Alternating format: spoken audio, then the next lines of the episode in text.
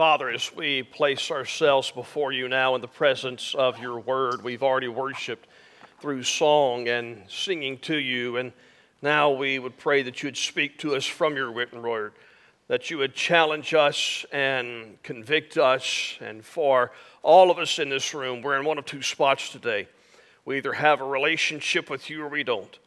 And I pray that as we look at the gospel this morning, that if there's one here that doesn't have that relationship, today they will see the need to establish that relationship. And for those of us who already have that relationship, may we be challenged to share this good news of this great God who has saved our souls. It's in His good and holy name we pray.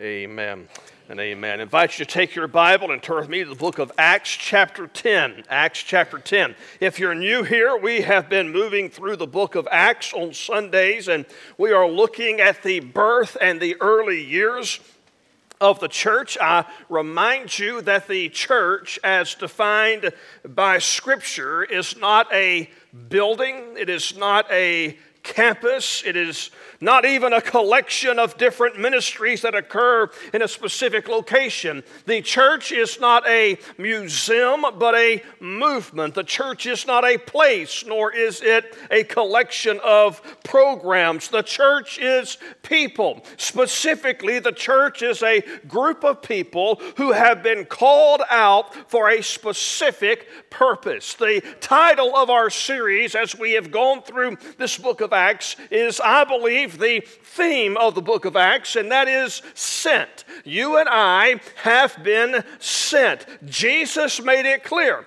that his followers were to be sent into the world in a similar manner in which he was sent, and that we have been sent into the world for the same purpose for which he was sent. I think about the prayer that Jesus prayed right before his crucifixion when he prayed to his Father in John chapter 17, and he said to his Father, As you sent me into the world, even so I have sent them into the world. And then after the resurrection of Jesus, he gave that same message and that same mission to his disciples, to his followers, to you and I. In John chapter 20, he said, As the Father has sent sent me, even so I am sending you. There is no doubt about it. There's no question to be asked. You and I, as followers of Jesus, we have been sent into this world for the same purpose for which Jesus came into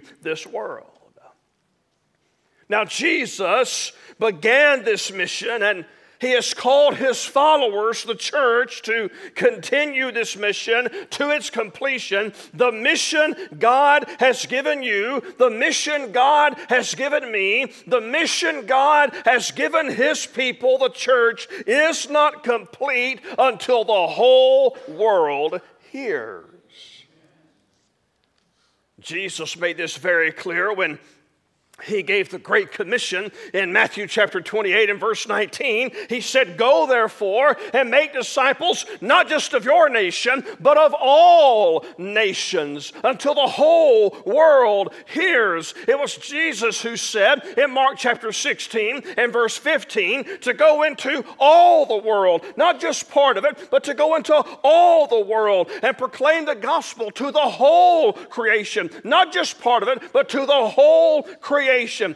This, my friends, is the primary purpose of the church. Oh, fellowship is good, but it's not the mission. Bible study is great, but it's not the mission. Our worship is a great privilege and a great responsibility, but it is not the end game. If fellowship does not lead us to the mission of sharing the gospel so those without fellowship with God can have fellowship with Him. It's not accomplished its purpose. If Bible study does not propel us to share with others the hope that this Word gives us, we have failed in that mission. If our worship of God only moves us while we're sitting within these walls, but it never moves us out of these walls to share what God has done for us, that our worship is incomplete. The church was created for the purpose of of movement. We are to move our lives around the gospel and then move that gospel around our world.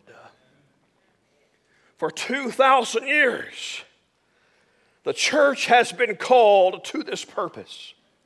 Persecution has not stopped it. Internal bickering and fighting. Did y'all know church folks fight? Internal bickering and fighting has yet to stop this movement of God, the church. And a pivotal moment occurs in the 10th chapter of Acts.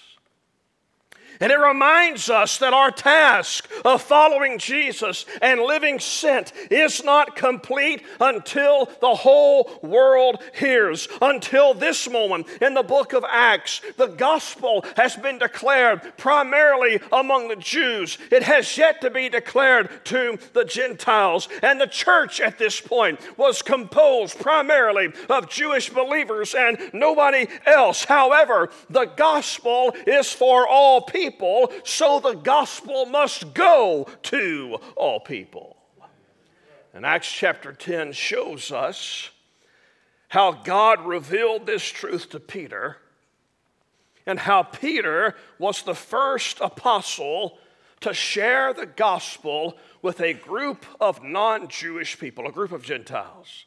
A man by the name of Cornelius and his household, his family, and his friends. Today, last week we looked at the whole chapter. Today we're going to look at just the sermon that Peter preached. And I know you're probably going to think that pastor should keep his sermon in the same length that Peter kept his, but my name's not Peter and we're not in the church in Jerusalem.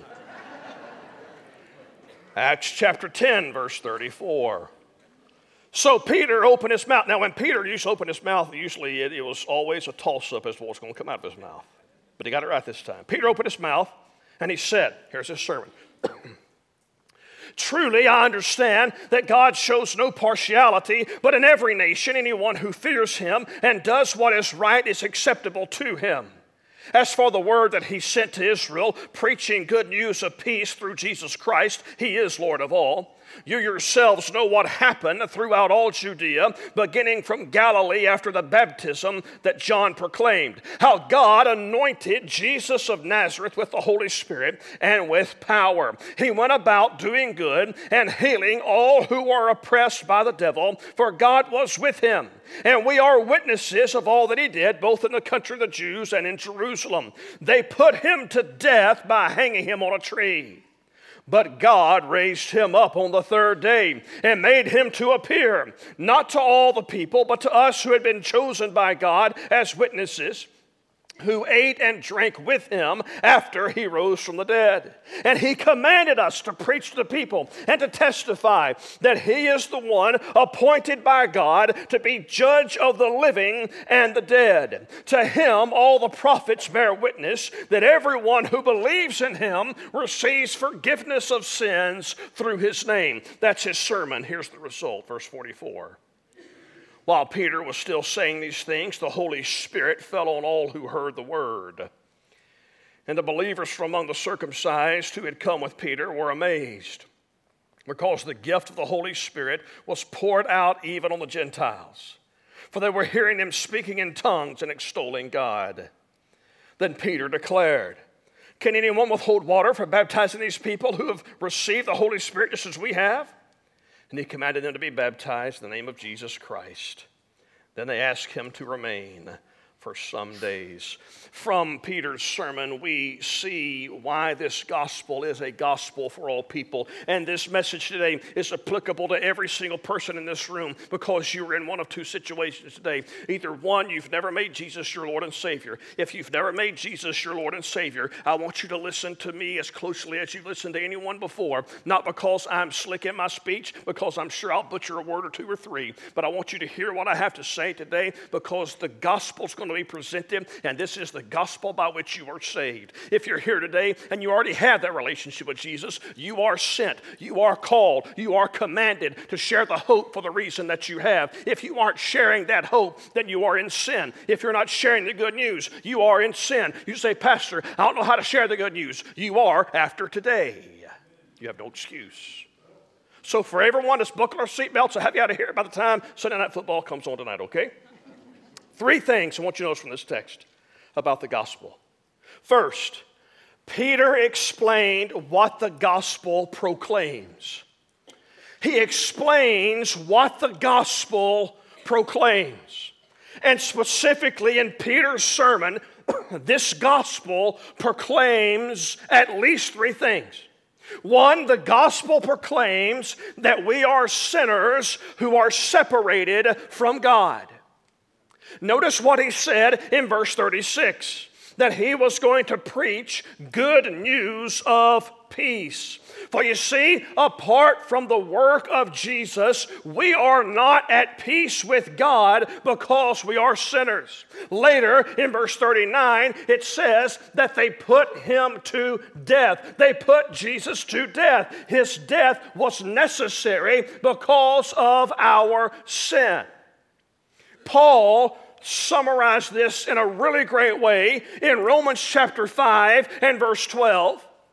Paul said, just as sin came into the world through one man and death through sin, and so death spread to all men because all have sinned. Here's what that verse means that verse means that if you and I were in the Garden of Eden, instead of it being Adam and Eve, you and I would have made the same choice that Adam and Eve made. We would have chosen to defy God and to disobey disobey his command and we would have rebelled against our Creator. The fact that we are sinners causes us to not be at peace with God, but to be estranged from God, separated from Him, needing salvation. And this is a worldwide problem that crosses all cultural and racial and monetary and social status barriers. For all have sinned and fall short of the glory of God. The pew you're sitting on, you're sitting with the sinner. And if you're sent by yourself, you are the sinner. the person you're married, never mind, we'll go on. the gospel proclaims that we're sinners who are separated from God. But the gospel also proclaims that Jesus is our substitute who died in our place. Verse 39 says that they put Jesus to death by hanging him on a tree. That is the death of Jesus. Verse 40 says, and as we sung about earlier today, but God raised him on the third day. That is the resurrection of Jesus. See, here is how this happens sin, our sin, it incurs a debt to God, and that debt must be paid. However, we are not able to pay that debt ourselves because we cannot manufacture the righteousness required to pay that debt. A crooked stick cannot draw a straight line we cannot produce the righteousness that is required. We need someone who is willing to pay that debt in our place. We need someone who is qualified to pay that debt in our place as our substitute. I'll give you one hint as to who I'm talking about. His name starts with J and rhymes with Weezus. That'd be who? Jesus. That's always the answer to any question in church, okay? Jesus. Look at what Scripture tells us in 2 Corinthians chapter 5 and verse 25. Martin Luther called this verse the great exchange, where we give God our sin and he gives us salvation.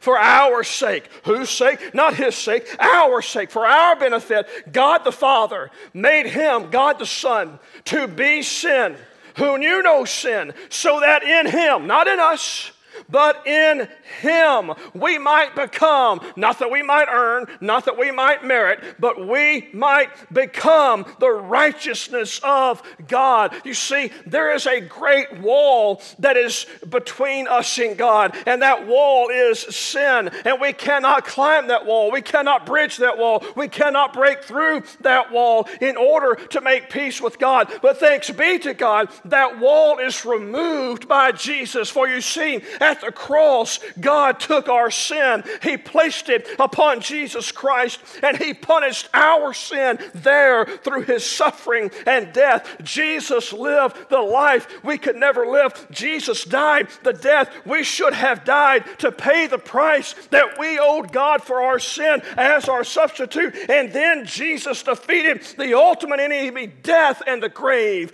by His resurrection.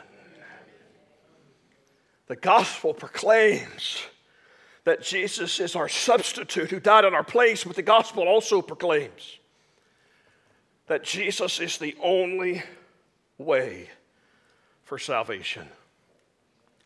I know this is not politically correct, and I know it's not religiously popular. And I know that what I'm about to say is not even grammatically correct. But if it ain't through Jesus, it ain't happening. Because he is the one and only way. There, there, look back at verse 30, 37 of that text we just read. Peter mentions the baptism of Jesus. And at first it seems weird. Why would Peter talk about baptism in the gospel? Well, he's not talking about baptism of Jesus, he's talking about the baptism of Jesus. Go back to the baptism of Jesus in your mind. When Jesus was baptized, what was that all about? It wasn't he was being baptized because he had sins to be forgiven, because baptism doesn't do that. In fact, he didn't need to be baptized for any reason other than this one. At the baptism of Jesus, God spoke from heaven and said, This is my beloved Son, in whom I am well pleased. And when he spoke from heaven in that way at the baptism of Jesus, God set his approval uh, on Jesus. He identified Jesus as his son publicly, as the messenger, the one to whom we should listen. Verse 38 tells us that God anointed Jesus, that God was with him. Look, Jesus was the only one who received God's approval and anointing and authority to be the substitute substitute for sinners. You see, the invitation to salvation is given, it is open to all who would come, but it is a one way path, and that path must pass through Jesus. This is what the gospel proclaims that we are sinners separated from God, but that Jesus died as a substitute in our place, and as that substitute, He's the only way for salvation to occur. But Peter not only explained what the gospel proclaims, he also explained what the gospel produces. What does the gospel accomplish in our lives? What does the gospel produce when we embrace this substitute, when we embrace this Savior, when we ask Jesus to be our Lord and Savior? What does the gospel produce? A couple of things. This gospel, Peter tells us in his sermon, produces a pardon for sin. Verse 43, he said in that sermon, Everyone who believes in him receives forgiveness of sins. Now let's see how this connects. What the gospel produces connects to what we said just earlier about what the gospel proclaims. The gospel proclaims we're sinners separated by God. The gospel proclaims that Jesus is our substitute. That then produces, and what that means is that we are sinners, we are guilty of sin, and that sin carries a heavy price, a heavy consequence. It is separation from God. As sinners, we owe a debt to God for our sin, and we cannot pay that sin. Here comes the substitute. Someone stepped in, someone paid the price for us, thus making it possible for my debt to be forgiven, to be pardoned from my sin. That's what forgiveness means. Forgiveness means that the debt is canceled. I want you to think Do this for a second. Imagine with me. The biggest debt you have in your life right now, financial debt. It might be your mortgage. I don't know what baby step you're on, but it might be uh, you may have racked up some credit card debt and you got that against you. It might be a school loan, whatever it is. I want you to think about the largest debt you have. Now, I'm not talking about the government coming to bail you out. I'm not talking about the government saying we're going to make this disappear. No, no, no. For, for me, the biggest debt my, my family has is our house, our house note. Imagine that the people at the lending company, they call me up tomorrow. They say, Jonathan Russell. I say, yes. Someone is standing at my desk right now, and you owe this amount on your home. 26 more years is paid off. You owe this much on your home. But I have a person standing at my desk that has the exact amount of debt that you owe. And this person is giving me the cash if you're willing to take that deal. You ever seen a Baptist preacher dance? if you want to, get somebody to do that, and I'll record it for you and I'll show it to you. I'll put it on screen. That wouldn't that what I mean if your biggest if someone called you and said, Hey, the biggest debt you have, someone right now is at my desk and they are willing to pay the debt and you are never gonna owe another. Wouldn't that be a great thing? Wouldn't that be an awesome thing to have someone completely erase our debt? My friend, may I tell you something that's even greater? That we owed a debt to God we never had a shot of paying. And at the cross, God is saying, Look at Jesus, look at Jesus. There is a man who is paying your debt. He's standing at at the cross, paying every debt you owe against me. And if you will receive it, He'll cancel it and forgive it forever. He'll pardon our sin. I love what Paul says in Colossians chapter 2. He said, And you who were dead in your trespasses and the uncircumcision of your flesh, you who were dead, God made alive together with him having forgiven us all our trespasses by canceling the record of debt that stood against us with its legal demands. And look what God and Jesus did with it. This he set aside, nailing our debt to the cross. My sin, oh, the bliss of that glorious thought. My sin, not in part, but the whole, has been nailed to the cross, and I bear it no more. Praise the Lord. Praise the Lord, oh my soul. The gospel produces the forgiveness, the pardon of our sin. The gospel produces this peace with God. We saw how in verse 36 Peter preached the good news of peace through Jesus Christ. When we say that sin separates us from God, it means that we're separated from having peace with God. And what that means is that if you're not at peace with God, you are at enmity with God. And that means that you are the object of God's wrath. If you don't have a relationship with Jesus today, I want you to listen and hear this. Without a relationship with Jesus, at this moment, you are not at peace with God. You are under the wrath of God. And that means that if today's your last day or Jesus makes his return, that you will have to stand before God not at peace with him, but at odds with him, an object of his wrath. That's how you'll meet God, either on peaceful terms or on terms of wrath. Why would anyone? Want to stand under the wrath of God. The gospel makes it possible for that not to occur. The gospel produces peace with God, and the gospel also produces the presence of God in our lives. You see in verse 44, verse 45, how these Gentile believers have an encounter with God, and the Holy Spirit of God falls upon them. The Holy Spirit, the presence of God, the presence of sin, the power of sin must exit when the presence of the power of God indwells, and the gospel produces that.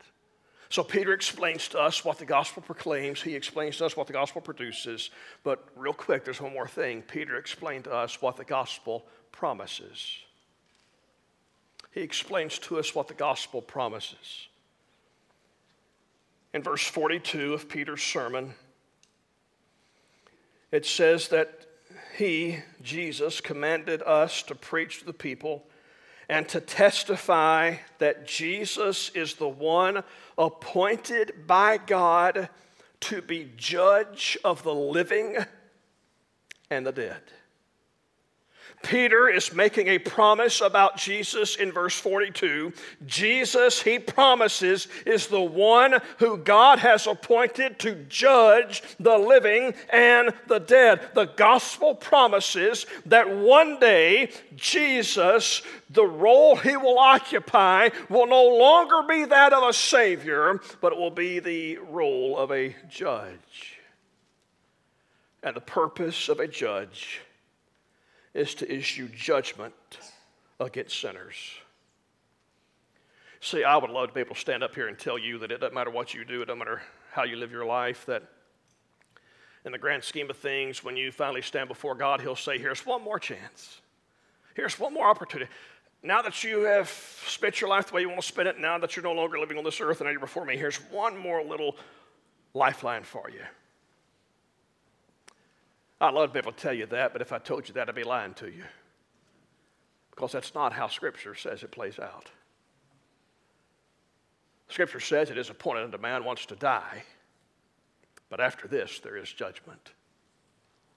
Scripture teaches that everyone must stand and appear before Jesus Christ. Everyone will stand before God. You must face Jesus, and you will face him as either judge or Savior. You face him as a Savior, it brings salvation.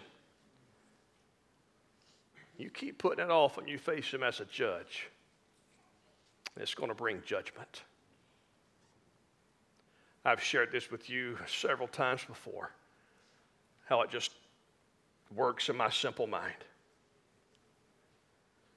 Philippians chapter 2 tells us that one day every knee will bow and every tongue will confess that Jesus Christ is Lord. Every single person, from the most righteous saint to the most notorious sinner, from Mother Teresa to Adolf Hitler, will bow down at the feet of Jesus and declare him as Savior and Lord. If you make that declaration in your life now, you declare him to be your Lord and Savior, you confess your sin, repent, you receive salvation from him, it brings salvation.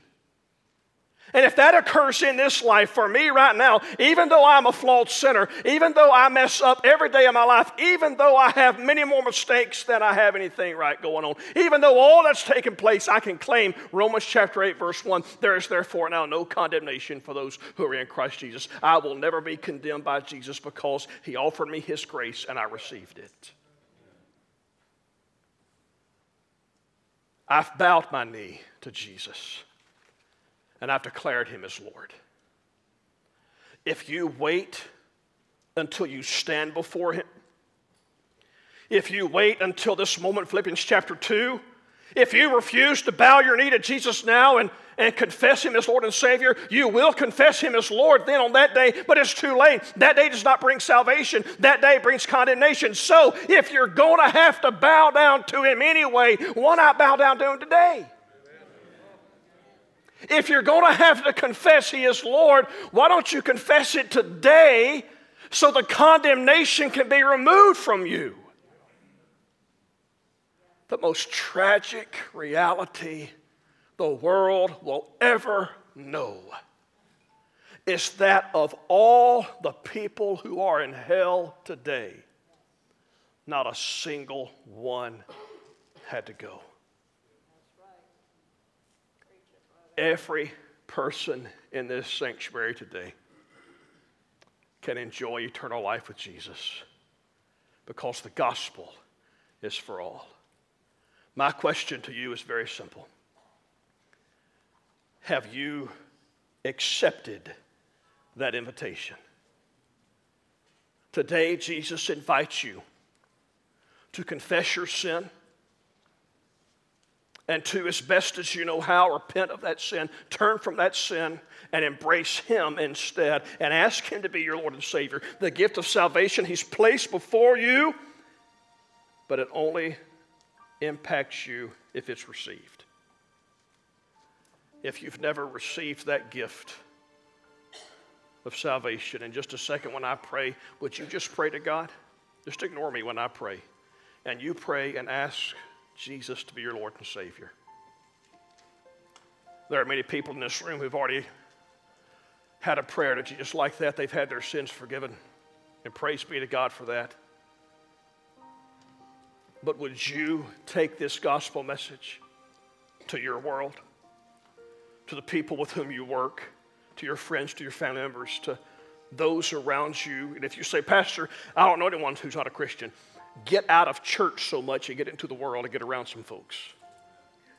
If you don't know someone who's an unbeliever, because they are all around us. Get out of your holy huddle and find someone who needs Jesus and share with them this greatest message the world has ever known.